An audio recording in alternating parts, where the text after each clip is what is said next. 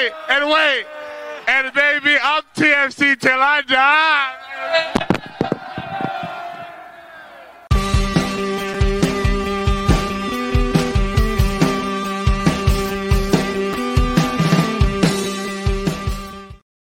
Hello and welcome back to another Toronto Till I Die, the Toronto FC fan show. I'm Mike Newell, and look, it's another week. It's another 90th minute loss for your Reds uh, away in Chicago. Uh, but there's more news than just losses. Transfer window is open, and the deals are starting to trickle in, and the rumors are starting to trickle in. And in this week's show, we're definitely going to be talking about those transfer rumors and opening up the Michael Singh notebook. Messi cometh. He is now here in Major League Soccer, and Jeff has some things to say about it. Um, I talk a little bit about away travel and what that's like for TFC fans, especially when the team is not great. And of course, we get to your comments in this week's burning question presented by Next Door. Uh, before we jump into the show, this is a last reminder. Uh, we have moved to a new YouTube channel. Obviously, if you're watching us live, you've already found it, but tell your friends tell anybody else. Um, come and find us at youtube.com slash at TTID podcast. Hit the bell for the notification so you don't miss uh, any of the live broadcasts of the show. Lots to dig into this week with my co-host Michael Singh and Jeffrey P. Nesker. Gents, how are you doing? Um, we'll get into a little food corner because obviously I did go to Chicago. We better. Like you were dropping the recommendations to which I did none of them. I apologize. none of them. Uh, I did absolutely none of them. It was not. It was not a culinary weekend, my friend. Let me tell you. Away Mm. trips. I will get to it later. Not a culinary weekend. Um, but yeah, gentlemen. Before I get into that, gentlemen, how were your how were your weekends? Jeff, go. Mine's a blur. It always. It's Mm, always I, a wedding season. I I, I had Yeah. open bar. I was up in Whitby. Congratulations, Brett and Ali. Uh, and uh, Brett my and Ally. Sunday was was uh, recovering from that, uh, and it was quite a recovering. I don't know if I'm human yet. Um, got a lot of flack for my op-ed piece where I said I'm not ever watching that game. The highlights are enough, and they're like, "Well, you know, why why talk about the game yet?" I didn't really talk about the game. I mean, let's be honest. I haven't really talked about the game beyond what I'd like to see changing in like the last four columns. So I think I'm I'm uniquely qualified to uh, to discuss the game, even though I've never seen it. Oh, you've seen it. Oh, we, we've Yeah, seen exactly. game. I've seen We- it. yeah, that I've game. seen. We've all seen that. year. game. Yeah. but yeah, that was my Saturday night, uh, covering some Toronto FC and some other teams for MLS. I went to the Jays game on Saturday. Shout out the Jays, by the way. Jays are Let's on go. fire. Sweep the Mikey D-backs, baby. Newell. Yeah, man. Jays are on fire. Big series. with The Padres coming up too. I mean, if you want a team in Toronto that's contending right now and in a playoff spot, the Jays are your team right now. They're still in the summer. TFC had a chance, Yep. but This message brought to you by Mike Newell's job. Yeah, yeah. This, uh, yeah, the weekend was good. Obviously, went to Chicago. Uh, I spent my Saturday night um, being thoroughly depressed, um, but uh, still met some great, some great people. Uh, shout out to the away traveling support um, from Block One Fourteen, from Kings, from U Sector, from Red Patch It made it down. Um, obviously, uh, great to connect with those people and some great people in Chicago as well um, that support the fire that were actually quite kind to us. Um, so that was uh, that was fun. Um, did also get to Wrigley Field uh, to watch the Cubs. First time I've ever I've been around Wrigley Field before, but I've never actually been in. So Friday night so I got to see the Cubs, hoping that they were going to do us a favor against the Red Sox. Did not. Got absolutely demolished. what's but what's the Wrigley Field of MLS? ooh, RFK was, I think. Now, yeah, I guess that or like historic Crew Stadium. Um, I guess right Yeah, now the maybe. Wrigley the Wrigley Field of MLS, like right now, I guess Is it would be, BMO? Like, Is it- Has it gone Nah. that far? Is it BMO now? nah, I would actually probably say it's Hmm. Providence Park. Like in terms of its the the view, the the sort of look of it, because it was an old baseball stadium, right? It used to have a AAA team. there. Yeah, I would I would say you're reaching, Providence but I've Park been there and I've been Portland? to both, and I yeah, I can I can Yeah. tell you it does have a bit of Wrigley vibes, a little bit, but there's a lot of new there now, so it's Yeah. kind of got its own weird Frankenstein vibes, right? Like I mean, Wrigley, the oldest stadium, pers- right? Yeah, Yeah, the oldest stadium in the league right now most likely would be um Soldier Field. Ooh, a lot of them are all new. Uh, probably Yeah. between maybe Toyota Park in Dallas and maybe Dick's Sporting Goods in um, Dick's Sporting Goods. Yeah, yeah. uh, yeah or Rio Tinto now. Like Is the, Subaru the- old? Sorry, Subaru in Philly is that plays old or new? uh, 2010. Yeah. not that old.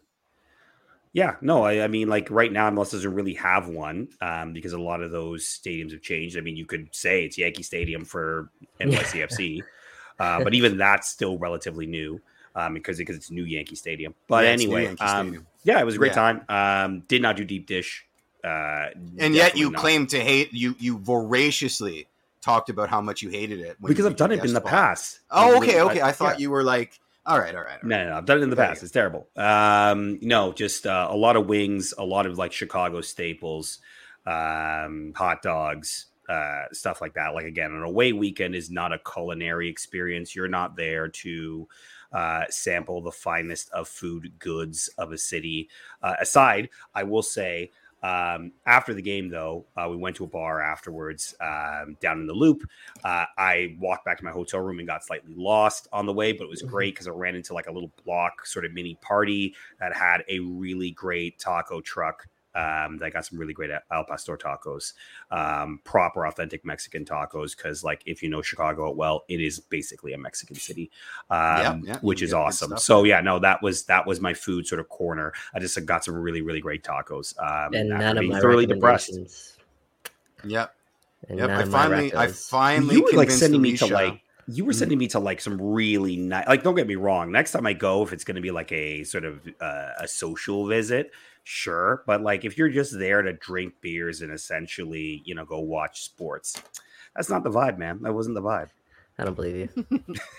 I don't believe you either. I think you had deep dish pizza. You just don't want to talk about it. no But, uh, I you know, did not I Speak, did not. speaking of pizza, my Alicia does not like pizza, so she let me order pizza for myself yesterday. And when you order Oh. pizza for one, I ended up with like a large pizza and chicken wings from Domino's, and I felt like the worst gluttonous person all day long. And then she rubbed it in my face because when it was time for her to order dinner, she's like, maybe I'll order those bulgogi tacos that we like so much. And I'm like, but wait, I got this pizza. So she basically ensured that that I don't have, I'm not going to fight about ordering pizza for the next six she months. suckered you yeah, in she suckered you Yeah, in. she absolutely suckered me 100%. All right, all right, Jeffy, Mhm. you've got some takes here on before we get into TFC. Obviously, Mm. look, I don't think we can ignore the fact that Lionel Messi is now in MLS. I mean, he was already, but now it's like official, official. And he plays this weekend, um, or this week. I think they have a friendly in a couple of days. Um, so that will be his f- first official turnout for Inter Miami. You got some thoughts on the whole spectacle that was yesterday in his Mm. unveiling at DRV PNK Stadium. So I'm turning the mic over to you. It's funny because I said we should talk about it, and then you just like gave me clearance to rant, and I'm I'm more than willing to do it. Go for it because I, Um, I don't have that many. Here's a question. to be Here's a question, my boys. How many people do you think tuned into that? Uh, that that whatever the hell that was last night. I know the number, or at least the, Mhm. the reported number. The number that's been bandied around. I don't I don't think it's official, but according to Apple TV, how many how many people do you think tuned into it?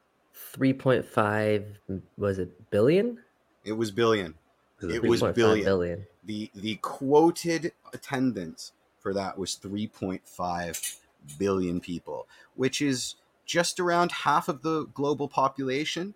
Um, yeah, I call BS on that. But regardless, regardless, I mean, you know, if this was the culmination of what Apple TV wanted, and some people would claim that it is, the that show last night was an absolute disaster. I mean, I'm not even talking about the rain. You can account for rain. Why there was no accounting for rain is kind of ridiculous. I mean, there are such things as tarps that you can set up. There are tents. I know they wanted to get their wonderful little spider cam droney shots, but you can do that and still have a dry area for for stuff to take place in. I mean, I can't remember who it was, but the rain falling on that mic was cutting out the audio, but that really didn't matter because there was a hot mic pervasively through the whole damn show. You could hear the producers talking amongst themselves, and I was sitting there waiting like a soap opera for somebody to drop f bombs or for somebody to say something they can't take back because, quite honestly, they deserve it. If they're not like like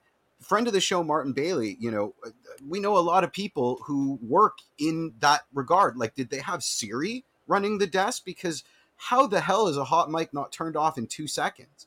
If any, like, this was supposed to be their coming out party in, in a certain regard. And, and trust me, they're doing it again this morning. I think they did with it with a training session. This is their opportunity to, you know, showcase their product throughout the world. And it was so Mickey Mouse it was unbelievable. Like it was more Mickey Mouse than the 360 show. And the constant amount of hand waving and and smoke blowing like guys, you know, I think Garber in his interview was like credit to you guys. You know, I remember on a Thursday we were talking with Apple and on a Friday we were planning our shows. I don't really want to know how the sausage is made. I don't think that that's a very good flex. Like it was it was it was bad. It was really you know really You know bad. what's funny about that, Jeff? Mm. It literally doesn't matter. It doesn't because matter. You, you could roll out Messi, Doesn't and I don't care which way that you roll him out. Three It'll point be five a- people are going to watch it. Yeah. It'll be a win for Major League Soccer. But yeah, it was it was obviously you know with the pouring rain, I'm sure it made things a lot more difficult than Mhm. they had planned. And yeah, this really was Apple TV's first live kind of spectacle. Obviously, they do live match coverage, they do the 360 show, they do the post game show, and you know that is getting better and better. But this was their first actual like live on set with you know an experience they haven't really done so far. Yeah, exactly. Exactly. So I think we all got some insight into just some of the challenges behind the scenes, but Mhm. I think overall, like my takeaways was that it was it was really cool to see kind of what Miami is sort of starting to become. And we know that Miami has been uh, they themselves have promised to be this next level kind of team. This team that sets the bar in Major League Soccer and this team that does I hope they don't for- set the bar in AV text because that bar is pretty damn low. well yeah but they Mm-hmm. they reach for the stars i guess when it comes to you know some of their signings you know they tried to go big before but we've never seen a team go big on on this level and obviously messi is going to be great here obviously sergio busquets is going to be joining him reportedly jordi alba will be on his way too to miami they're also going to be utilizing uh, you know you're, you're hearing a lot of u22 players coming in too just to add and complement uh, the guys that they're bringing in there. So me personally, I'm excited. I, I, I guess I would love to hear your takes on whether or not you think this will be a success or if you think it'll flop. What are your early predictions before he gets started here? Because Messi's going to be making his debut apparently later this week against Cruz Azul in the in the Leagues Cup. What do we think here? Is Miami is Miami going to actually be able to do this? Okay, so that's that's like two different questions to me, right? Because one is uh, how are they going to be on the pitch, and the other the question is how are they going? How is it going to be for the league business wise? Yeah. So on the business wise, they're going to be fine, right? This is Yeah, this it's is great. already done. They've already it's already done. It- yeah, the business wise, Yeah. great. Like it's it's going to do what the league wants it to do from a business perspective. So let's put that aside. And then, if I could quickly just interject yeah. there, just Don Garber apparently was saying, I think in an article Oh, in The this is my Athletic, that Yeah. there's now going to be more clarity with the salary cap and that they're trying to make it easier for casual fans to, you know, get into Major League Soccer and maybe play a little bit of armchair GM in, in essence and some, Yeah. a lot of transparency, which is something that we've been kind of pushing for and we've been asking for for a long time. A lot of people have. So, Mhm. for him to actually come out and acknowledge that maybe a step in the right direction business wise I can't wait for you know the time I'm I'm going to be you know in sort of October November time watching La Liga or watching Serie A or watching the Eredivisie and they talk about Messi scoring a great goal from Inter Miami and the announcer starts talking about TAM. It's going to be great. Yeah. Um Yeah. no, like look, I I, I don't know how this is going to work football wise. I mean, look, Messi's going to be fine, right? Like as a football, he's going to be fine. Um how the team does, I don't know because let's be honest, we haven't seen a signing of this magnitude in the league before, so we don't really know how this all will work from a budget perspective. How does that? How do you strengthen the team around him? Like Busquets is fine. I, I, I hope uh, again. I think he'll be fine in MLS. Though I think he might, you know, per, like in terms of playing passes and things like that. Of course, he's going to be fantastic. I mean, again, we've talked about this with Lorenzo Insigne and the DPS at Toronto FC. Skill wise, not at the same level, but pace and physicality right up there. So how does he handle that? Same question with Jordi Alba, uh, you know, and then uh, building the team around those guys. You know, do they run into the same challenges that TFC have done? Do they mismanage their cap? Like they've got some pretty expensive players on the roster right now that they're going to have to figure out what to do with. Like they still need mm-hmm. to figure out what to do with Rodolfo Pizarro. Oh, they bought him out. Oh, they that's official now. Yeah, that's, yeah, he's okay. done. He's done. All right, so yeah. then yeah, so then they've got, they, but they still have other players. Like, what do you do with Leo Campana? Like, do you keep him? Mm-hmm. You know that you what what do you do with some of these other players that you've got um, that that can eat into your cap? And it's a lot of the same questions TFC have tried to answer, and TFC have not done successfully. So I'm interested to see how Inter Miami deals with that, and also I'm interested to see how Messi takes to his teammates because arguably this will be the worst crop of players he's probably ever played with in his life. Right. And and that's and mm-hmm. I'm not saying that as a diss to MLS players. It's just it's just a fact, right? Like he has never maybe since maybe he was like 11. Uh, but other than that, like he has never played with players that are just not going to be able to do a lot of the things and read the game the way that he can. Not many players in the world can, obviously, but you know, from a proficiency perspective, you know, he's usually used to guys who can sort of figure this stuff out. He's not going to have a ton of that. You know, Bryce Duke, all due respect, like that's not exactly Luis Suarez. So, uh, you know, I, am interested to see how that works. I don't really know how this will go. I, again, it's kind of like how TFC was when they signed Insigne. Either this is going to be a great success and they win cups and they're they become that team that we think they might become, or this ends up in an unmitigated disaster and he probably just sure. retires. And correct it. me if I'm wrong. Has a big mm-hmm. signing mm-hmm. ever worked out in major? Has that translated ever to team success? You know, when I say big signing, I mean the David Beckhams, the Thierry Henrys, the Wayne Rooneys, the Bastian Schweinsteigers, the Shaqiris, the Insignes, the more moral victories, the more, more Frank than, Lampard, and yeah. Pirlo, like CVG. Has has that mm-hmm. ever translated into team success. That being said, let me let me put that let me make this clear. Messi's a different caliber, a different animal. Of course, you saw what he did just yeah. six yeah. six months ago at the World Cup. He was the best player in the world. Like no mm-hmm. one, none of those players could come over and say they were anywhere close to that at the time that they came over.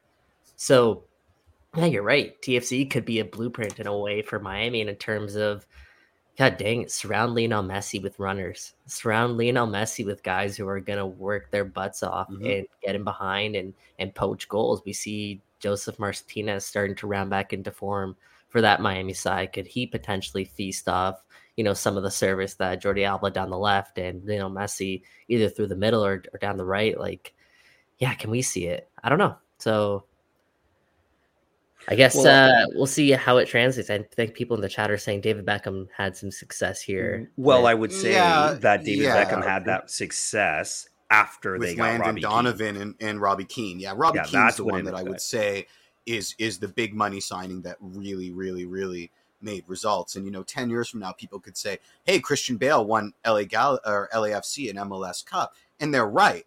And that far removed from the season where Bale played what three Did minutes. Christian Bale. Sorry, Gareth Bale. Sorry, sorry, sorry. Uh, Gareth Batman Bale. Came in you know, but yeah, yeah, he is Batman. But you know what I mean? Ten year, yeah. ten years removed, people will say, "Well, he won." You know, obviously Gareth Bale was a good signing. They got him on TAM and they won MLS Cup, which ignores how little minutes he saw before getting subbed on for that freaky deaky goal, uh, etc. Let me set the table for you guys because Inter Miami need to be on better pace than FC Cincinnati over the rest of their games to even make the playoffs. They need to be yeah. on two points a game at least, right? So it's stacked against them. Uh, here's the other one. I think TFC fans are probably the worst fan community in all of MLS to have to ask their takes on this big ticket signing because we're so bitter and we're so frustrated and our big ticket signing didn't work out. So naturally we're gonna we're gonna bring the heat. Um, you know, I I, let, I love me, this. Let, sorry, but mm. I just love this point quickly. Um, mm. I cannot pronounce your name. I'm not even gonna try. I no, thank sincerely you. apologize. Yeah. I th- he says I or he or she they say I think players will want to play for Messi versus some of these other DPs because they idolize him. I think that's such a such a great point too. Like Inter Miami is automatically turned into the destination now, I think, in Major League Soccer. I think everyone now is would be lining up to go to Miami if they weren't already, because Miami obviously has the the weather, they have the good culture down there. In general, there's zero state tax. Exactly. In general, they're just a popular destination for a lot of athletes. But now you add Lionel Messi, Busquets, and Alba into the mix. I think there's going to be guys that are going to be willing to take less money to go play alongside Lionel Messi, which I think is such a good boost. And I think something TFC were actually hoping for when they signed it, Insigne and Bernardeschi, that they would become kind of that team in MLS. But obviously, they weren't able to capitalize on that. But yeah, sorry, Jeff, keep going. No worries, no worries. I mean, I agree with you, but I also think, what if they're assholes, right? Like, what if, what if those three guys form a little clique in Inter Miami and no one can get in? That can that that that hero never meet your heroes, guys. Like that hero worship goes both ways. And if suddenly it's revealed that you know these guys don't let you in and they don't they don't want to play with you, um, look, I'm gonna put it this way. I read how many tweets from Americans today that were really impressed that Sergio Busquets knew how to speak English, which is one of the most ridiculous things I've ever read because, uh, you know, English is lingua franca. Um, there's a lot of expectations meeting reality that are going to be happening right now. And Messi is going to be the linchpin and the lightning rod for all of it. We're going to find out how well technique measures against a 21 year old center back that just played for UCLA that has absolutely no qualms about going for your ankles. Do you know what I mean? We are going to find out when the immo- when the immovable force meets meets the uh, whatever when the you know the whatever the the allegory is we're going to find out and messi is going to be the linchpin for all those realizations do you think some of them work? terrible no i don't i think, think he's going to be incredible but i don't think it's going to work and i you know there's takes that are saying uh, you know, people aren't going to care about uh, about Inter Miami's performance. They're just going to go see Messi. Oh, they'll care. I don't necessarily buy that either because you know people that are out to belittle Messi are that is low hanging fruit. So if he's on a team that's underperforming and isn't making the playoffs, it's going to be bandied about by every tabloid ever, by every agent looking to increase saw... the the viability. Like like I said, it's all going to come every little facet of how footballing works that we're unprepared for. You know, uh, my dad, my dad, my dad was talking to me because you know Messi was spotted in in a Publix that's near their condo in Miami, and they went to a they went to the Messi family went to an Italian restaurant that my parents go to all the time, you know, and uh, it, it brought about something. Do you think Messi was prepared for the level of of media attention he's going to get? Did you think he saw this as a as a chance to escape you know the scrutiny that he's under in Europe, and he wasn't prepared for maybe the fact that that the United States would jump right in and follow, like because he's getting police escorts now because people are running in front of his car on, in the middle of traffic to try and get a selfie. Do you know what I mean? I I don't. I think this calculation was a little bit undercooked on all sides, and we're going to see just how.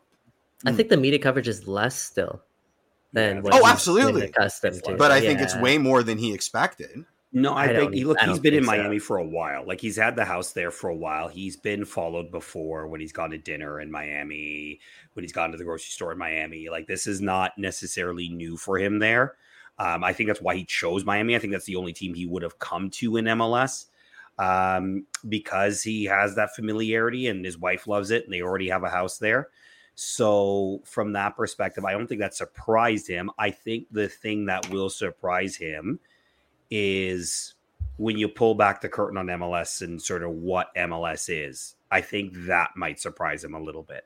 Um, and how he mm-hmm. reacts to that, I'll be interested to see. I don't know. I don't know how he'll react to it. Maybe he'll be fine and he'll be, as most people describe him, as an amazing teammate who will come in and raise everybody's game and play but, one fifth of the time because now we're hearing that oh, oops we forgot that he's not going to play on turf so maybe the stadiums that don't have grass hey how do you feel about investing a couple tens of billions of dollars that's another that's just, another just, topic for like that, but that, that, but that's another but that's another yeah. thing that's coming up publicly that suggests this whole thing was built on like two people just going let's do it and then doing it and now we're going to find out all the details that they missed you know? Which i think is another reason why tfc fandom is so triggered by this because once again it feels like this Insigne move, you know, like transfer market, yep, Italian national team, yep, we got Italians here, let's go. And no other work was done on the contrary. You know, again, Messi is a level above. He's he's levels above. But I do think there's a lot that we're going to find out that wasn't really considered when this deal was put pen to paper. I think Messi, Messi and, and Miami is going to be fun. I think they're going to be. Mm-hmm. I think they might. Let's see if if they can actually fun play. Disaster, maybe. No, if they can actually play, I, I, think they can make a push, a late push up the Eastern Conference table. I, I do think that. Just you really think this team can go two points a game? I, I, yeah, if Messi, Busquets, and Alba are on the pitch. Yeah, and they get their U twenty two signings in as well. Yeah, absolutely, I do. Hmm? I do. Okay. But I, ask, I, but I yeah. find it hard. Maybe they, they, I definitely think they'll pick up wins for sure. I just don't know if it'll be enough, but we'll we'll see. We'll see. Um, all right, let's let's shift. Uh, we talked a little mm-hmm. bit about transfer windows and U twenty two initiative signings. Let's talk, let's talk about Toronto, um, a team that went out and swung big uh, and has struck out. Let's just be real about this. They they struck out. The bat went flying into the stands, uh, and it's a bad look. Um, we're going to open the Michael Singh notebook here, talk a little bit about the transfer window, about the ins and the potential, well, the potential outs and the potential ins um, at Toronto FC. And let's start with the outs. Obviously, there has been some speculation for the last couple of weeks about what will happen with the two Italian DPs, Bernardeschi and Lorenzo Insigne. Now the rumor mill seems to be heating up. There's the smoke is turning into a small little blaze. Um, we'll mm-hmm. see. Um, but there are now rumors out there that both might be heading out the door this transfer window. Let's maybe start with Federico Bernardeschi because I think that seems to be the more reported uh, move, and that's starting to get a lot more traction, especially with a potential move to Serie A. But Mike wanted to just sort of start with you in terms of what you might be hearing, and then obviously, look, there's a lot of different sort of sources on this um, how mm-hmm. we sort of sorting out what is real and what is kind of the uh, the regular transfer faff. Yeah, for sure. Um, so obviously the reports are out there that Federico Bernardeschi is interested in a move away from Toronto FC, and I've spoken to a couple of parties that are close to Bernardeschi and Bernardeschi's camp, I guess let's call it. And they believe that Federico Bernardeschi would want a move away from Toronto FC. So that part of the reporting is accurate. Now, obviously, the big caveat to that is is what really happens to his salary and mm-hmm. what teams are actually willing to absorb. It's reported that he's making about six million, I think, this year, according to yeah. MLSPA, but that's mm-hmm. before taxes and everything like that. So you're looking at something about 3.4 to, to 4 million dollars in salary that teams would have to be willing to absorb. Now I'm actually I've been told that Bernardeschi is actually willing to take a pay cut in order to facilitate a move.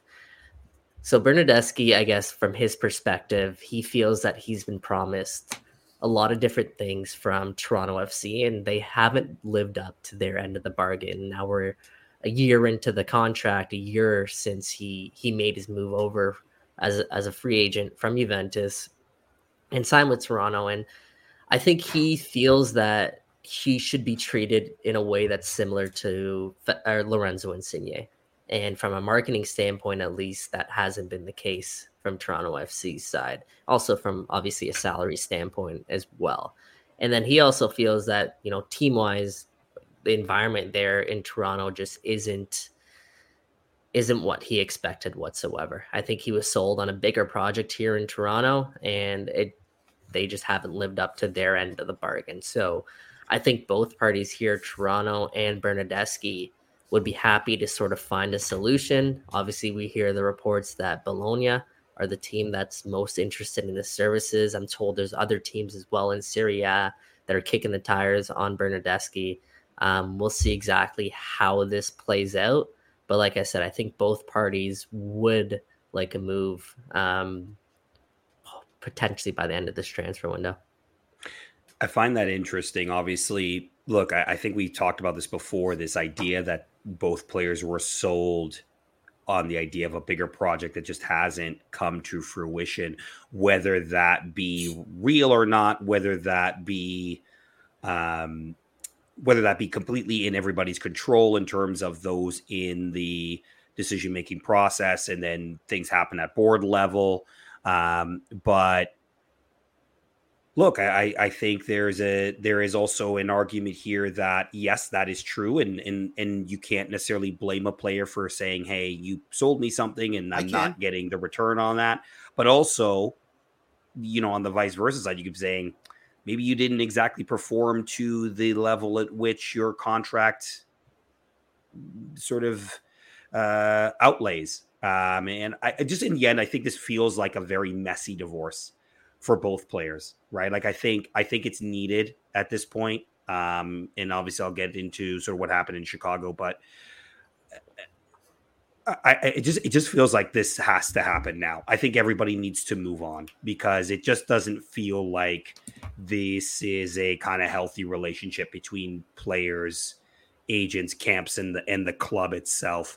Uh, Jeff, Messy obviously divorce, we know your it. opinion on it, but yeah, mm-hmm. like I just sort of get your thoughts horseshit. It's absolute horseshit. I mean, who doesn't approach a deal by with rosy with rose colored glasses on? Who goes into a deal and says this might not work out? To hold somebody accountable because it didn't is such weak sauce, man. If you have no accountability for yourself, it's always somebody else's fault. I'm so sick of this guy, man. Get the hell out of my club, honestly. Like, but Jeff, I mean, I don't think he, I, I don't think that's I don't think that's an unreasonable thing. Like I, I, I do believe that they were sold a project that just. Of course they were. Into... Of course they were. So, uh, so, I don't think it's unreasonable. But you have to, to have like... some accountability. We are paying you six million dollars sure, a sure. year to be part of this project. So to then turn around and say I didn't get what I was promised to me. If you were producing, that's fine. But you're not producing, so nobody cares. Nobody cares that you're upset because we didn't get what we paid for. How about having some accountability for that? It can't all just be you're disappointed because I don't give a crap that you're disappointed. You disappointed well, me. Jeff, the, How the about team is that? also obviously disappointed as well if they want to help facilitate this move, mm. right? So I mean, yeah, of course. Yeah, it's enough already. I'm and, sick of hearing it. So yeah, get him out. sure. But I think, and I'll get to this when we talk about Mark Anthony Kaye. But like, you know, we do forget that footballers are humans, right? Like we we we we we forget that, you know, if you went to a to a you know, you sign a contract wherever you decide to work, they promise you a whole bunch of stuff and then you don't get it or they or it doesn't turn out the way yeah you'll be a little bit upset now of course yes you are right jeff right like accountability let's be real federico bernardeschi yeah. has been mm, terrible over the last let's call it three months he's been terrible I mean, if um, this forget about Bernardeschi because people are saying this is all hearsay, etc., etc.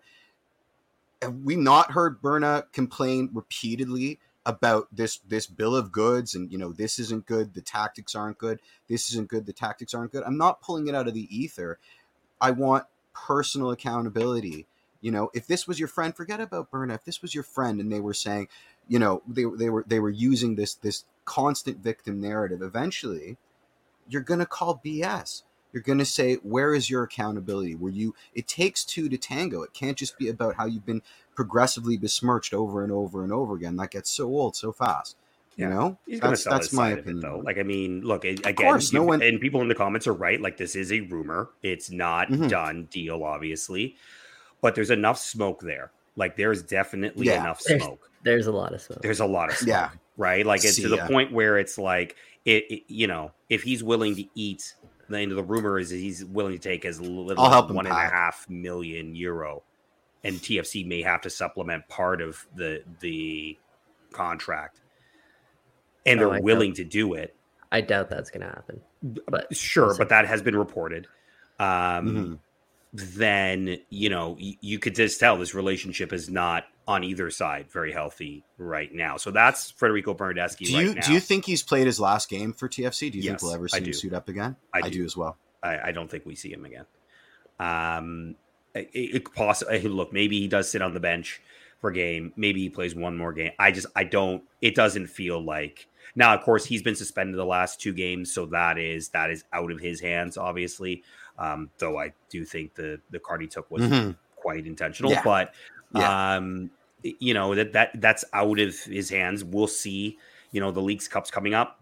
Is there a lot of motivation for him to play NYCFC on a Wednesday in New York and in a cup tournament that he probably doesn't care about? You know, Uh, that that's the that's the vibe I get. Um, but we'll, we'll obviously see. Um, there are now also rumblings about Lorenzo Insigne potentially heading out the door. These are less, I would say, substantiated, but they are out there. Um, Mike, I don't know what specifically you've heard. I've heard some things in terms of, you know, uh, the Kingdom of Sod coming in uh, potentially, but uh, wanted to get your thought.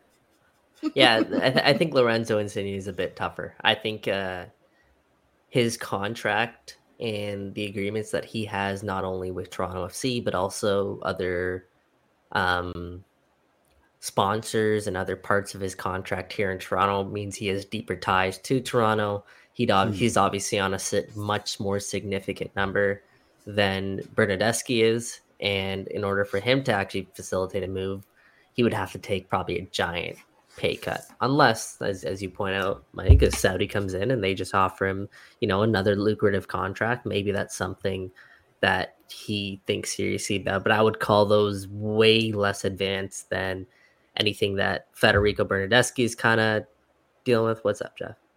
Well, can you speak on why he switched agents then? Because that's a huge red flag, right? If you know.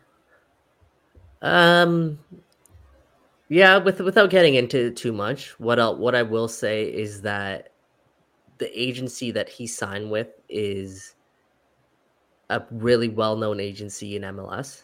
Um, yeah. Also, a really well known agency worldwide. Now he he didn't sign with the North American office. He actually signed with an office in Netherlands, which again isn't really uncommon uh, for the agency. So I think a lot of it might just be um, this agency is more familiar with this market in terms of getting the best out of uh you know maybe some sponsorships and whatnot but also okay. maybe there is some some smoke there as well but i, mm-hmm, I like i mm-hmm. said i wouldn't say anything is nearly advanced but one one thing i will add about uh lorenzo insigne and kind of his situation here at toronto i mean i think it's kind of mysterious that he's missed now the last three matches despite being pretty consistent in training is, our understanding. And you know, speaking to Terry Dunfield yeah. before the match, uh, we spoke to him on Thursday, and he was pretty confident about Insigne suiting up. And all of a sudden, he's not there in the squad whatsoever. So I think there are some rumblings around the club once again that, in a way, question his injury, his commitment. Let's call it. Yeah, um, yeah, I've heard this. And his desire, his desire to actually be on the field. Um, you know, when he is on the field lately, at least, I, I think it's worth mentioning that it does seem like he wants to be there, and he is. Like I said, when he's on the field, it looks like he's giving his all. But mm-hmm. when he's, you know, he's missed now, what, ten games, twelve games, maybe this season, and yeah you, you, TFC can't afford to be missing a player like that. So yeah. it's just really important that they do get him back if that's the route that they're heading. Yeah. When do they start getting fined? And can the team levy those for not for not showing up? Well, like, I mean, if what, he, how does I don't think it's like that. I don't think it's like that. Okay. Like if they if he can legitimately show he's injured, then how are you finding him? No, I, I understand, but if it accelerates to a point where it starts to get a lot less legitimate, does TFC levy those fines? Does Disco levy those fines? What does MLS levy those fines? it's not going to get there. I don't even think it's worth okay. talking about. Okay, yeah, excellent. I was just curious. Yeah, I think you know. Look, I, I like you said, Mike. I think it's harder to move Lorenzo Insigne, um, and again, unless, like I said, the Saudi Pro League or our club in in in Saudi essentially match the salary or get somewhere close the also other the also other part point of that or part of that is again lifestyle right like is is that the lifestyle he'll want um you know and and you know is his family going to be okay with that right that was the big thing around victor vasquez when he left um you know and in in in that's sort of the that's sort of the small little things that we don't talk about in terms of sort of that human aspect of things um mm. it is concerning though right like that that this is now game three in a row where you know, okay, um, he did pull up with, I, I think, something in the calf, uh, I believe. Um, but again, I, I, think we're all three of us hearing the same thing. Like, if he yep. could, if, if he wanted to play, he could play. Um, and he isn't. So, you know that like I don't want to insinuate. I just I'm just saying Don't look good. it doesn't look good when you're the when you're the big guy when you're the guy that this is built around um, and you're not playing. It doesn't look good. Let's put it that way. Um, then you know uh, Taylor Twellman, funny enough, had some interesting comments and uh, over the week in terms of um, TFC probably being the biggest story in the league in terms of just how how negative things have become at the club and sort of the downfall of it um, in a lot of ways, and and a lot of people around the league looking at TFC and and sort of Mhm. A little bit bewildered about how it is all fallen apart, but at the same time, you know, um, you know, clap their hands with glee a little bit, uh, and and that's uh, that's an it's, it's an interesting place this club is in right now uh, in terms of what they do next, Mm-hmm. and that's why I was asking about discipline because you know it seems like you know if there are moving parts going on in the organization, right, and they're keeping mum on the fact that basically Lorenzo is revolting, right? People like We don't know if he's revolting Twellmans- yet. We It- don't. it's- We don't. But it's starting to manifest in rumors, right? People aren't saying it expressly, but it is now starting to be bandied around in Oh, not so unsettled terms. I, I've also been told expressly, but I'm talking about on Maine, right? Hmm. On Maine, you know, so eventually, you know, TFC is the laughing stock right now. Let's not mince words, right? Like how much more do they how much more punchline do they want to be?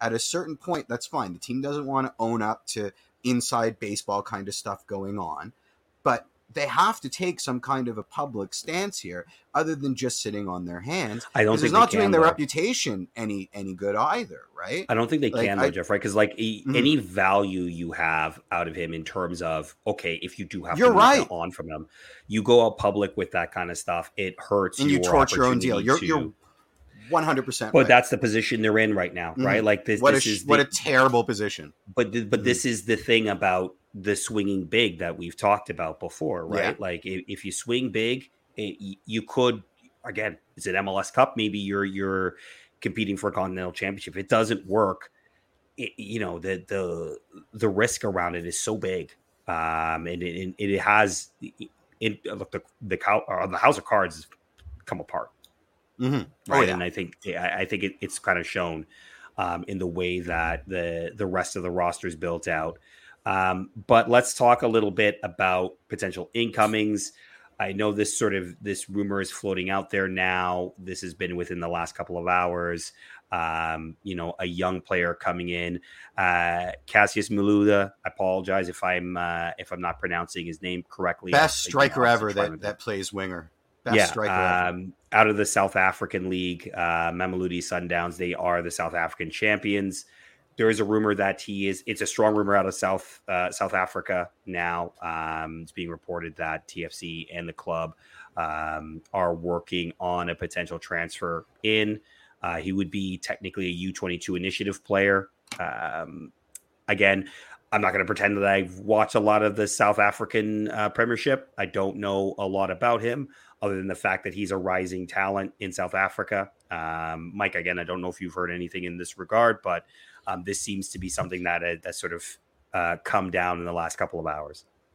Yeah, so one of the things I spoke about last week, if if you listen back or if you guys have listened to it, was that Toronto FC are going to be targeting more under 22 initiative signings. So this is likely the name that's the most far advanced, but what I will add is there are definitely some other um, names out there that Toronto FC are circling that are around a similar type of profile. So it seems clear that TFC want a under 22 initiative winger. Um, I don't think we can really call him a striker. I think we'll call him more of a, a winger. Um, and I think it's the Can type of say that, that, louder for the people at the back, please? Ugh, I mean, mm-hmm. yeah, maybe he played some striker, so maybe there's a way that you could fit him into like a four four two as a striker. But I I think for, I think it's it's more so winger. But I think the type of profile that TFC are after. Listen, we've talked about it. This this team's really slow. Yeah. So they they really want to inject some more pace into the squad and people who, you know, we have, they have a lot of guys who can play in between lines right now. They need guys who can run through lines. And you're watching the game on Saturday, and I'm thinking to myself, who's really going to make who's really going to make runs in behind? Who's really going to be the guy who's, you know, when Jonathan Osorio picks the ball in the number 10 position, looks at what's in front of him, what's going to be the difference maker there? Who is he going to find with the through ball? There was There no weren't there weren't too many options, right? I think DeAndre Kerr had some moments in the first half, but obviously he's his limits have been more limited. So that's the type of player I think they they they want to they want to go after a guy who can be direct, a guy who can, like I said, just pace and just covers a lot of ground that can really get on the shoulders of defenders and and challenge them and and maybe spread the line a little bit, create more movement, create more space and. I think he primarily plays on the right side. Another player I've heard also TFC targeting plays on the right side, so I think that also ties into what we were saying earlier about uh, about Federico Bernardeschi. And one one thing I will add too, the other player that I heard is from a really obscure market as well. So I think that's a really interesting tidbit too, where TFC are no are expanding maybe some of the regions that they've been targeting players and scouting players and are going for more guys who may not be as as high profile maybe as before. Yeah, and, and this is sort of the stuff I've been screaming out for, right? Mhm. I, and I think a lot of people have been screaming out for that they need to expand sort of the way that they look at uh, developing and signing players. Go ahead, Jeff. Well, can we? I mean, I'm all for spinning this positively, but can we at least allow for the fact that a these are probably the only players that will come to TFC at this point, as the chat is is is carefully saying, and and two, did I start with a whatever one and two or a and b, whichever one I did? Um, uh, we don't have the money for the European guys. We have the money for the U22 guys, realistically. So I, I just think it's important for me to interject there because Well- I love blowing smoke up asses, but like to to qualify this as like a coup of the scouting department and to ignore the fact that like maybe this is all we can do, I I, I think is a little unfair. I don't know So- if uh, necessarily anybody's saying that this is a coup or anything like that. I think it's more the the idea that you know the club needs to or acknowledgement that the club does need to look in other markets and other ways to develop the squad and look they probably could i mean you know, okay fine the cap is what it is but i i I think if they wanted to go out they probably could maybe convince the board to to maybe extend a little bit more money if they wanted to go down that route in terms of a quote unquote DP number nine. Now, of course, they Well- can't do that at the moment, but Mhm.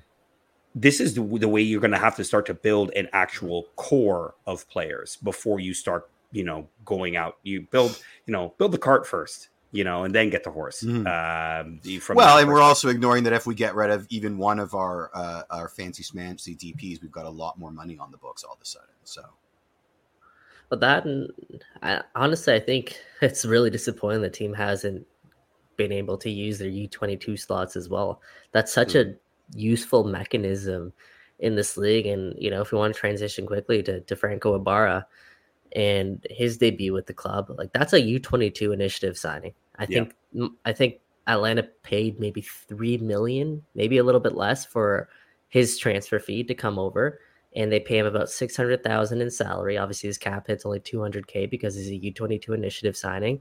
Look at the Mhm. quality of player you can get with that investment. It's not that significant and Franco Ibarra is a- a baller. So the fact that TFC I mean, they're using one of their U22 initiative slots on Iowa Canola, who obviously has fallen incredibly short of expectations. But if they were able to surround the Insignes, the Bernardeschis, the Criscitos when he was here with mhm. you know three quality U22 signings, and you add in the Sean Johnson, the Matt Head, like you're talking about a, a, a squad. Which again, you look at the way TFC built their squad. I think that part is, is just incredibly disappointing that they didn't maximize all of the resources that were available Preach. to them. And part of that part of that reasoning, of course, is is also the funds that were available to them from the board. So just a combination of everything, just no foresight really in terms of how they should have built out this roster. I, I yeah, just just disappointing.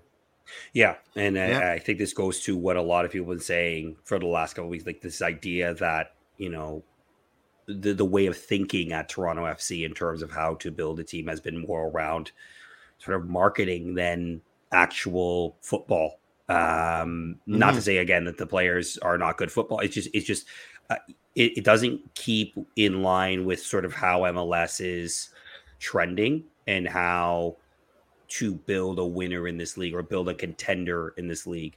You said Um, it, Mike. And, and look, in, in, in TFC, the reason TFC won MLS Cup in the first place was because they bucked the trend, right? They had bucked the trend Mhm. of going for South American players, instead went European and went bigger named and went veteran uh, in in 2016, 2017 uh, to win MLS Cup. But you just can't do that anymore um, in, in that way.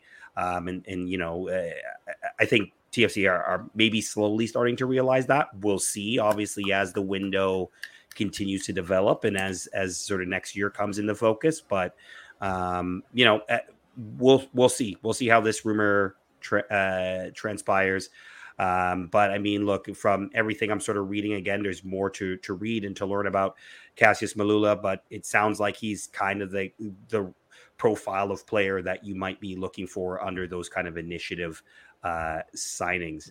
Um, really quickly, obviously, want to ch- uh, touch on the Mark Anthony Kaye trade, uh, trading him out to New England for Latif Blessing.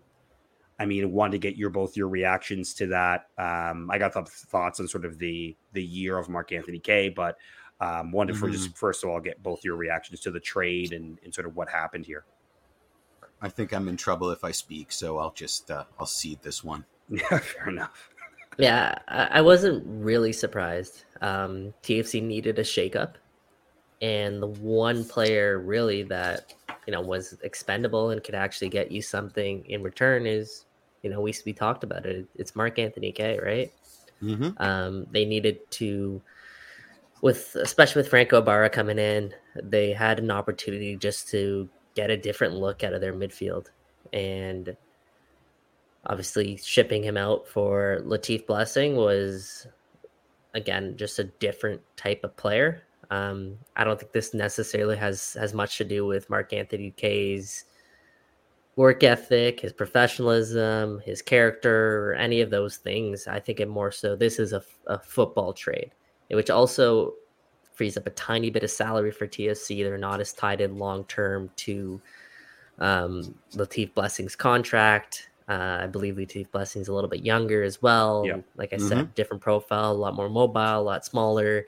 Um, just give TFC something different. So for me, this was more of a shake-up kind of move, and uh, one that they had the ability to make, so they made it. Yeah. And- Matt, yeah, go ahead. did Mac request a trade, or was this a surprise to him? Yeah, no, I don't think he requested a trade. Mm-hmm. Okay. Yeah, and look, I, I, it's a shame it didn't work. It's a shame that you know he came back and so much expectation was put on him. John Molinaro wrote about this in, in TFC Republic, but Really, really well. yeah, that that that there was so much expectation brought on with him being a national team player, being a local guy, you know, being in the academy before we let him go, and he went off and became a professional and really sort of found his footing at LAFC, um, and then really couldn't find that form again. Um, we obviously in stops in Colorado, and then you know coming to to Toronto FC via that trade. So like it, it's a little disappointing that it just hasn't quite worked out. And, and look, a lot of people took a lot of shots at him. You know, and, and look, we did too, right? Like in terms of his performance, right? It wasn't at times In terms of enough. his performance, Yes, yes, in terms of his performance. Um, and, and sometimes it wasn't good enough. Um, you know, obviously the other counterpoint to that is that from a tackles perspective, he leads the league still. Uh, so and you could you can you can take that stat however you like. Rather join me in the it's- dark side, my friend. I've, Well, I've look, eaten it's, such it's it's one way or the other. You, such s for that stat. Like I have know, no I idea. know, right? Like, yeah, and, and yeah. I get it. Some people Mhm. rate it, some people don't care about it at all. Mhm. Um, I, I do think that I, do think from a human perspective that has been lost sometimes a little bit, especially with him.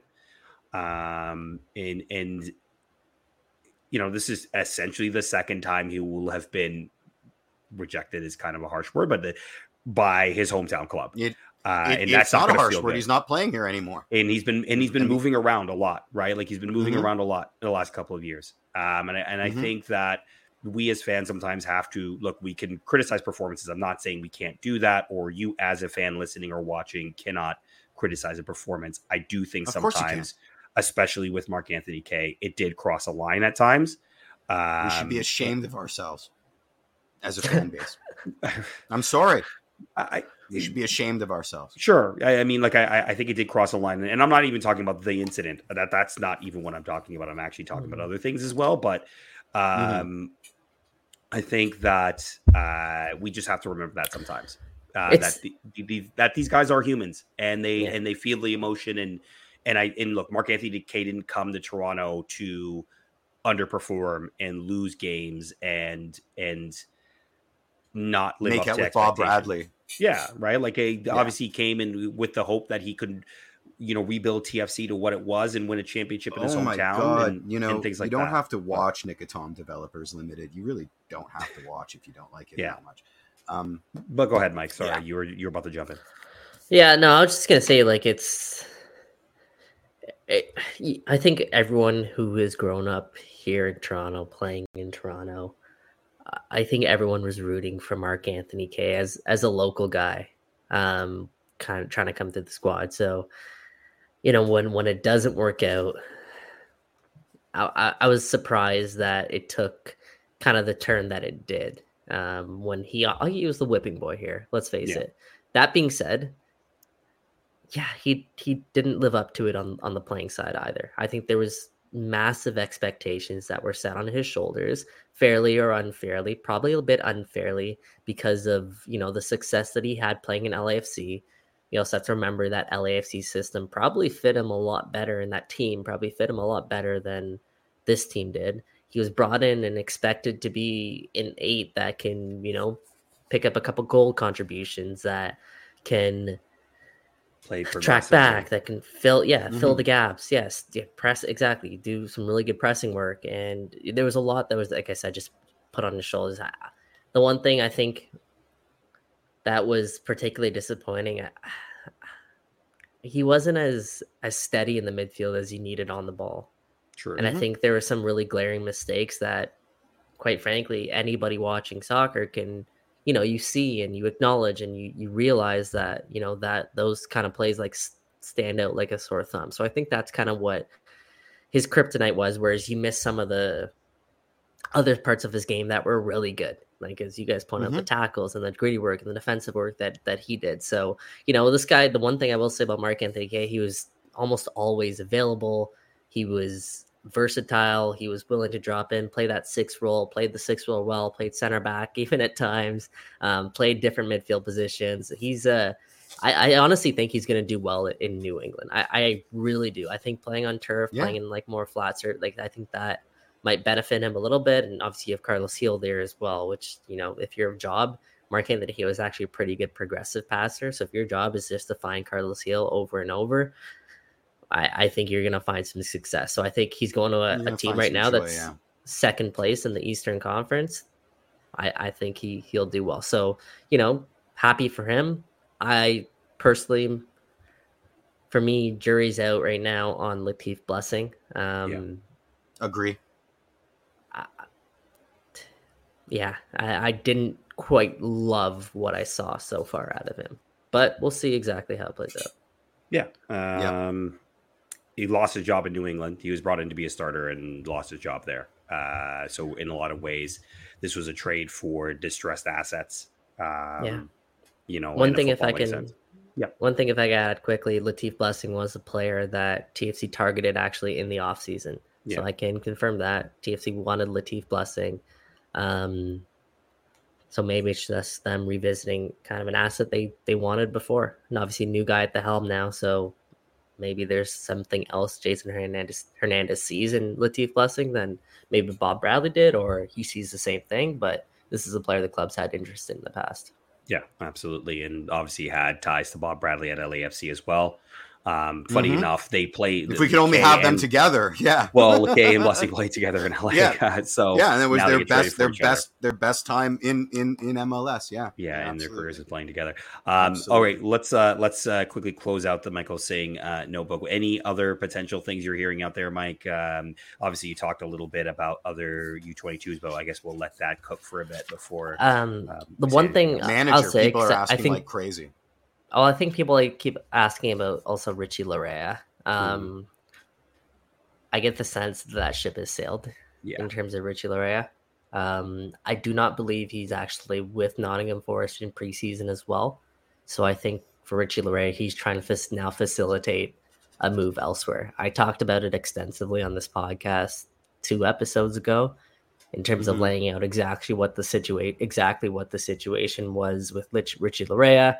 So I won't get into you know too much further detail, but anybody who's listened to it um, kind of understands the situation Toronto FC were in. You know, they had interest in Richie, but from a price Mhm. tag standpoint, I don't think it made sense for them to actually go out and pursue it. So unless something changes, maybe Richie doesn't get what he's looking for elsewhere. Um, maybe there's a reunion there, but my understanding is the ship is sailed for now. Yeah. Yeah. Yeah, I think I think a lot of people now understand that. Um, long story short, if he was coming back, he'd have to be a DP, and you just don't have any DP spots for him. Mhm. End of the day. Um, all right, quickly uh, into this weekend's game. I have to talk about it. Hold on, It's, uh, manager. I the, they're Oh, manager? screaming in the chat. Do we know anything about the gaffer search? Um, Um, what I can share is I know there were some local candidates that were also interviewed.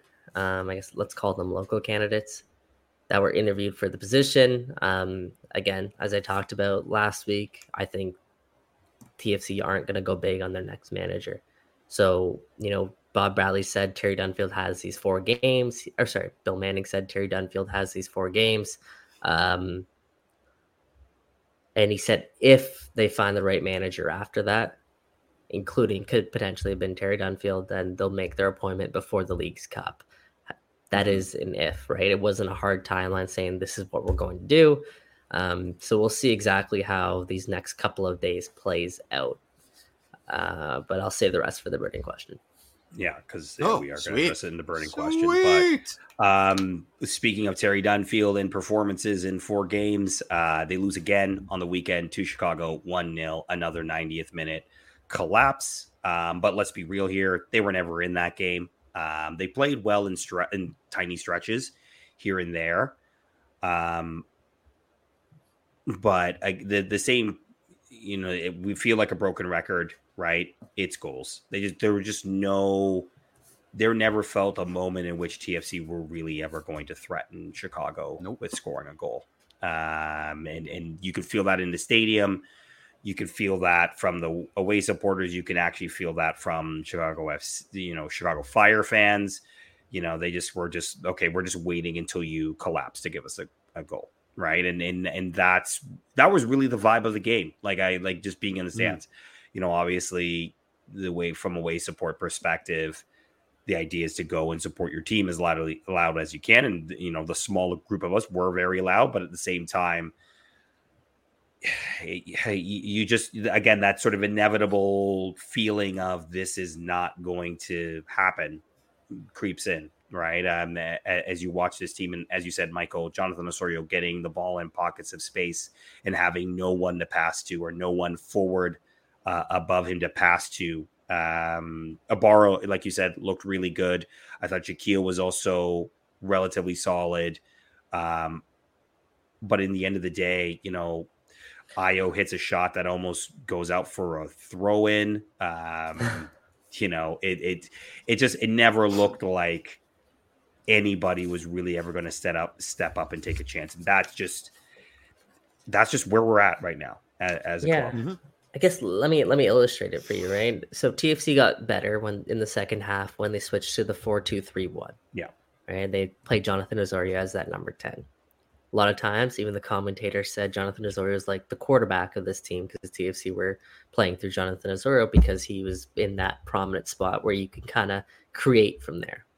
But Jonathan Osorio picks up the ball in the middle of the park, right? Edge of the box, attacking third.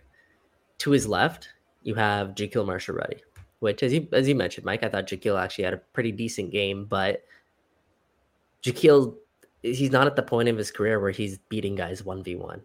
So he is literally standing like almost at the touchline waiting for the ball. Okay, there are times where yeah, he has some decent movement, but a lot of his movement was actually the same as, you know, Ayo Akinola's that was right in front of him. Yeah. Mm. He's still never any really threatening movement.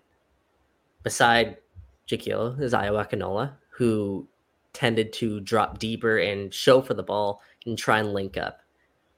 let's call a spade a spade. Ayo at this point right now nowhere close to good enough to be able to drop deep and link up with his teammates. He's not at a point where he can combine well.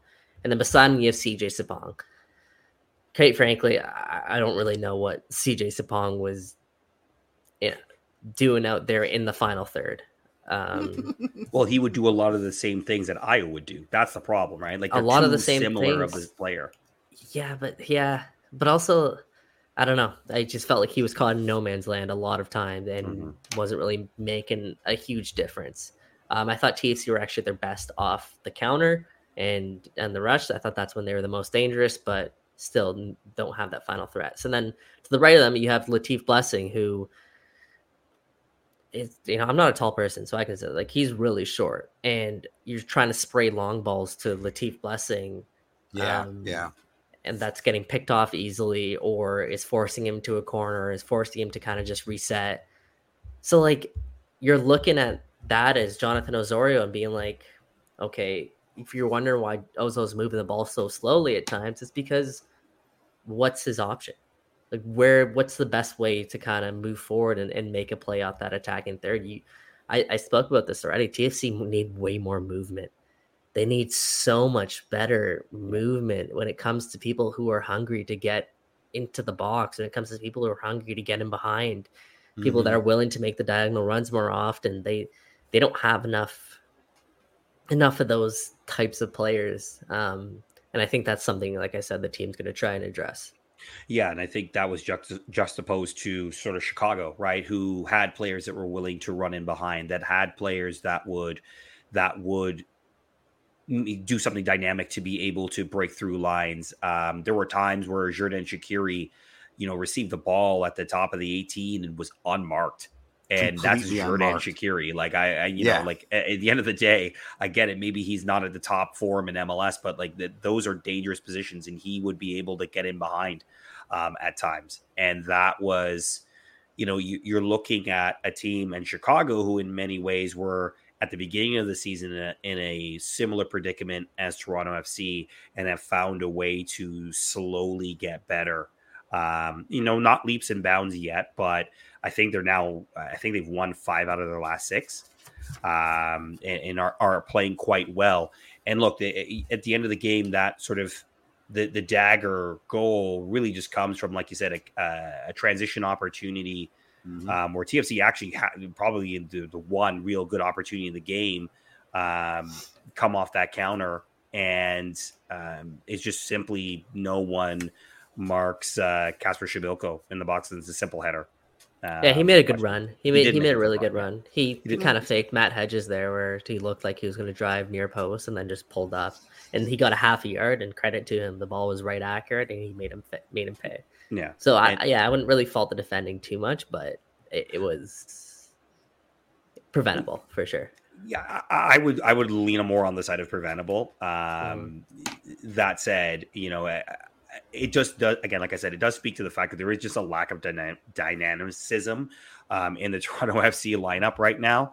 Um, and, and, this is something we've talked about on this podcast numerous times, right? The the ability of when they do have possession, how slow the ball moves, how predictable it is where they're going to pass the ball, and how easy it is for defenses to essentially set up and dare them to break them down, which they just simply cannot at this time. Mm-hmm. At this mm-hmm. time, Brandon Servania right back too. Yeah, that was interesting. That was interesting. That, that was because he had Jahkeele Marsh-Rutty on the pitch too, and he still elected to go Brandon Servania right back. I thought he was okay too the goal did come down that side. Yeah. But I thought uh, he made some solid plays. He had a good tackle up the line, smart on the ball, obviously, as a central midfielder. Um, it was interesting, like something completely different we, we haven't really seen yet at a Terry Dunfield, just something kind of out of the blue. So let me ask the question here now. This hmm. is like three, four games now with Terry um, as the interim, uh, all losses and no goals. No goals. Um, yeah obviously there's probably a very easy answer to, to this and maybe it is the very easy answer but how would you sort of rate i know we asked this in the the burning question last week i believe um, or the week before but how how would you rate terry's job right now in terms of maybe just the results because obviously the results are what they are and i don't think I, I think those were kind of predictable but just in terms of how he's setting up the team the the selections that he's making, some of the choices he's making in substitutions. You know, how would you sort of rate Terry at this point? Because you know that point where the judgment will be made whether or not he is going to continue to be the interim through the rest of the season or they will go out and mm-hmm. pull the trigger on a manager is coming up fairly soon. Um, so how? Why don't we do? Rate? Why don't we do our burning question for that? Sure, and then we can get into that. Fair enough. Fair yeah. enough. So you know what? Go. We'll go into the burn. We did. We do have. Um, we do have the two burning questions this week. Um, so we will go into that and then we'll sort of address Terry. Does that make sense? Yeah. Okay. All let's right, let's do, do it. it.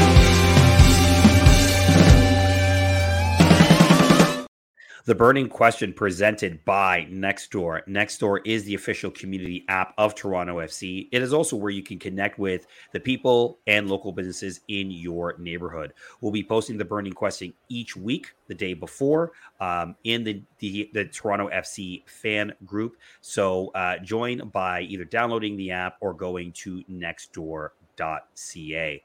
Uh, so double uh, burning question this week. We asked two questions.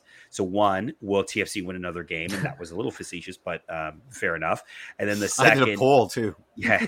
And second, uh, do you do you think who do you think uh, will become Toronto FC's new manager. So I'll read out a few answers here, and obviously, let's get into it, Jen. So uh, George on the uh, Toronto FC fan group on Nextdoor says yes in terms of another win. Fresh blood like Ibarra um, had a positive impact, and look, he did play really well, right? Like let, us let, you know, we kind of slammed him for his uh, initial comments. Um, but look, he did come out uh, during the week and explain sort of why he was feeling the way he felt. And I think that's a reasonable uh, response. And then I think he also responded in terms of his play, right? And Mike, you sort yep. of touched on that as well. And then he actually thinks Terry Dunfield will be uh, the new manager, at least for the rest of the season. Uh, and Vibhas, um, also on the Toronto FC fan group, uh, just says this will probably go down as one of our worst seasons ever. But absolutely, I think we're, we can win another three or four games. We are playing a little bit better, and our confidence is improving as well. I may not agree with him on the necessarily that we're playing better, but fair enough. Um, from Twitter, uh, we have Lee coming in saying, honestly, I don't see it happening in terms of another win. There's just no danger in this team right now. Uh, the DPs have gone mentally. Uh, that puts them, it puts the team, uh, well, he says them, but the team uh, behind every other MLS uh, squad. Uh, a mega a mega outlier uh, of a coin flip for Toronto FC to outscore an MLS opponent, opponent, and then no idea obviously he's hoping for a new president first before um, you select a new manager. And actually, that does I do have a point around that. Um, and then hmm. lastly, mm. uh, Kimbo Rice. I just picked this up because that's a great name. Um, uh, yes, players will come back uh, from injury and they'll figure it out to win three or four games. People really think there's three or four more wins in this team. I'm not really sure about that. Um, and then uh, yes, uh, in terms of new manager, hopefully um, MLC will understand um, that it's evolving and they need a tactician at the helm. Uh, the Christmas wish would be a Thomas Tuchel. Uh, and then in reality, it'll probably end up being Caleb Porter. Uh, so, uh, which is possible. which is possible. Um, mm-hmm. But uh, gents, let's, let's talk about the the manager position here for a second because. Well, first, can I do my poll results? Because yeah, go I, ahead. Uh. Yeah, yeah. I put up a poll, and it was: Does TFC win another game this season? Yes, no, and no, but with free hot dogs. And uh, yes, one. But if you add the nose together, gents, nose one. 59. Well, if you put free hot dogs the in there, people are going to pick free hot dogs do not question my methods. I got the answer that I wanted. Yeah. So yes, uh, no no more wins. Yeah, fair enough. But manager Terry's been in now. Um, no goals, like we said, no wins. Just your thoughts again on sort of that tactical acumen, like in terms of what he's been doing in terms of the lineups and in substitution and player selections for games. Um, how are you feeling about that so far? I, I like the flexibility that he's shown. Um, we've seen a lot of different formations out of TFC. Like I mentioned, you know, they started in a, a bit of a flat 4 4 2. Um, the first half of the game, which is something we quite frankly didn't really see under Bob Bradley really at all. And then, you know, I think he realized that they needed an extra body in the midfield. And that's when you bring in I believe it was Alonso Coello who came in, and Yeah. that's when they shifted to more of the four two three one. Um, and you know, TFC improved from that point on. So that's just one small example in terms of you know some of the positives that he's instilled on this team. I think he's running into a lot of the same issues that Bob Bradley ran into. Is is just the fact that this team can't score goals, and then I don't think they have players on this roster right now especially and it has to be said and it has to be emphasized especially when you don't have your dps those are the guys that tfc leaned on when they built this roster to be like if they're not difference makers for this team this team is not going to be good. It's not going to Mhm. succeed. So when you strip those guys away from the roster terry's job becomes that much harder in terms of creating in the final third and and making a difference there in that sense. So the fact that tfc haven't scored any goals throughout his uh his tenure um yeah it's obviously a really disappointing stat but at the same time when you you dig deeper it's not that surprising um its team's just not dangerous at all in the final third without its dps so i can't really you know it's tough to give him a fair grade for all of this because the I mean the amount of players that he's had available to him right he's missed a lot of guys to the gold cup and then when they do come back his DPs are gone. Mm-hmm. It's it's really tough to give him a, a fair grade throughout the pro this whole process. We can only go based off you know what we see in games, but I do hear a lot of, of positives about the way that he's been approaching training, a way that he is obviously as a person. We talked about Terry Dunfield at length about how great of a motivator and how great of a person that he is, and he's a guy that you're you know as a player you probably want to pay for. Um, you know, I've heard, heard some unique um, training methods out of him, let's call it, or maybe he, his training methods are obviously going to be completely different to Bob Bradley's, for example, or maybe even some other coaches in general, but he approaches that completely differently. Um, uh, again, like I said, I think this is too small of a sample size for us to actually fairly give him a pass or a fail. Um, but if you're going just based off results, obviously it's a fail, right? It's Yeah, I don't think I'm zero- asking for a grade here. I just want to get to general vibe because, like you said, yeah, four games is Mm-hmm. just not enough. Yeah, so that, I that- mean- that's what I'll say. His his sartorial game is amazing. I mean the the the cardigan's fantastic. So Stone you Island. gotta you gotta Stone counter Island that. You gotta all about How that much stuff. was Yeah, that, yeah, the- Terry? Yeah, yeah, yeah. we all need we all need Terry hoodies. Uh, pinball, bringing Pinball Clemons in, inspired. And I'll tell you the other thing that I like. Um, you know, he coached some of these kids that we're getting to see that he's giving minutes to, and at the very least, I appreciate that he's doing that. You know, because he doesn't have a full deck to play with. He's got, you know, there's there's problems everywhere. At the very least, he's giving these kids that he's developed a personal relationship through the academy some first Including- team minutes. Including in Mhm. training too. I'll say that there's Yeah, been a lot more academy kids that have been integrated to the first team during training as well. That's got to be a success, guys. You know that ha- you, you have to look at that as some some measure of a success. It's a positive, sure. It's a positive, yeah, yeah. Maybe success is too strong word. Yeah, I, I, I, yeah. Mhm. I, I wouldn't necessarily success. Yeah, positive, sure. Um, Yeah, I'll, positive, I'll take that. Look, I to me, it's it. You know, uh, uh, Terry was in a no win. We talked about it. Yeah, he's in a Yeah. no win situation here, right? Um, I, I it, to me, it doesn't make sense to bring another manager in now. Like, I, I just don't see the logic. And I mean, other than okay, maybe he gets a little bit, he or she could, yeah, but Mhm. could be a, a long, longer runway into into just getting to know the club, the the, the players that he might that they might be working with next season, things like that. Like I'm not I'm not thinking playoffs. I'm not thinking somebody coming in and making a run for the playoff. I just I just I don't see it happening. So the question just becomes do you wait to find the right person or do you just hire somebody for the sake of hiring somebody? And I think, you know, uh, as somebody who's been around this club a long time, uh, doing that has never It's- boded well that. for TFC. It has never boded well to just go hire somebody in the middle. It just doesn't. It it never works out well.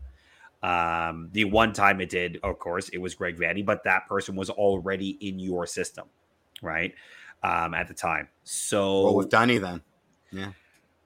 look, I'm not saying Dunny's going to be the long term answer. I, I'll almost be certain that he won't be the long term answer, but it, it, I don't really see where you I, personally, I just don't see where you benefit in bringing in a manager now for these final what eleven games. But I think I, if not, only the right the right manager is available, then well, okay, you, you, go out and yeah. get him now, right? Because okay. you don't want to risk. You don't want to risk maybe if you think you have the person here who at this point of time is available, you might not want to risk waiting until the end of the season in order to bring them in. Sure, that but here's the question: only... what is what is the who is like what profile is the right manager at this point? Because I like I honestly I don't know because you know is it somebody who is a stronger at player development? Is are you looking for somebody that is going to take on a younger core of players and try to develop them? You know, are you looking for? You mentioned Mike that they're probably not going for a bigger manager, but maybe should they be looking for a bigger manager? Like it because the way you're talking, Caleb Porter is out of the question. Like he would not be that guy. So, you know, what what is the profile of a manager that Toronto FC should be looking for? Right. And again, this goes back, and I'm being a uh, it's a answer, but it is a little, you know, rhetorical just simply because we just don't know what this team, we don't know what this club wants to be right now. So yeah, how, how if think, you don't even know what you want to be from a upper management level, or at least that hasn't been communicated to supporters, how the hell are you going to know mm-hmm. what your manager is or what type of profile should your manager should be? 100%. 100%. You don't even know who's going to be on your team. I mean, let's let's be honest here, right? Like at the end of this transfer window, we could be down to one DP and it's not and it's Jonathan Osorio. You know, uh, it makes no sense. Like it, you know, if you're looking for a manager that's going to be the DP whisperer, um, now you, and you may not have your DPs. That's that's pretty foolish. Um, I, I just I, I don't see any impetus to to go mental looking for a manager right now. Yeah, I mean, I don't really have have much to add on, on that front. I think it's quite clear that the club has lost its identity in in so many different ways, down to the fact that we don't really know what type of football they want their team to to be playing. Hmm. And but apparently that doesn't matter. They only care about winning that, that's maybe the point, right? So, yeah. um, yeah, I, don't really have much to add on that point. Yeah, and, and I get it because it, it just until uh, to me until you figure that out, really figure that out, I I, I just don't see how you go and get a manager right now, like a full time manager, because all you're doing is setting up that manager to fail. Yep. Again, right? Like it, it does. You don't and who knows? Again, where does Bill Manning or go from here? You know, should he be the person even making this selection? You know, there's a lot of there's a lot of capital lost in the fan base in terms of should he be the person making this choice? Yep. Right. Yep. It, it, uh, you know, I, I don't know. Uh, well, I well personally, me, should, no, he shouldn't be. But you know, in the end of the day, that may be moot, and the board may just be keeping him, and he has to make another decision. Um, the Argos are four and zero. Oh. So he can be the president of the Argos. But nothing wrong with that. You can just you can you can you can split the roles. You did, doesn't have to do both. Yeah, yeah. I don't think but, he wanted to do both to begin with. No, I don't. I don't. I know he didn't want to do both to begin with. Anyway, um, uh, we'll leave it at that uh, for this week's show. Thank you for listening to another episode of Toronto Till I Die. We'll Thanks, be back next week, uh, setting up tr- TFC's group stage uh, games in a Leagues Cup against NYCFC and Atlas um, at home on the 30th uh, new ask for the viewers and listeners out there. We're trying to grow the membership with and conversations within the Toronto FC fan group on Nextdoor. So if you already have the app, search Toronto FC fan group. Uh, and join. We're posting obviously the burning question there, but we'll also be posting more content clips from the show there as well. Um, and of course, our contests uh, as well. Um, and those who haven't, go ahead, download the app um, on Google Play or go to nextdoor.ca, download and join the group. Uh, for Michael Singh and for Jeffrey P. Nesker, I'm Mike Newell. See you all next week. Cheers, everybody.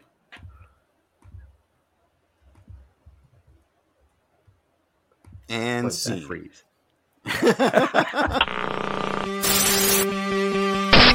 And wait, and wait. And baby, I'm TFC till I die.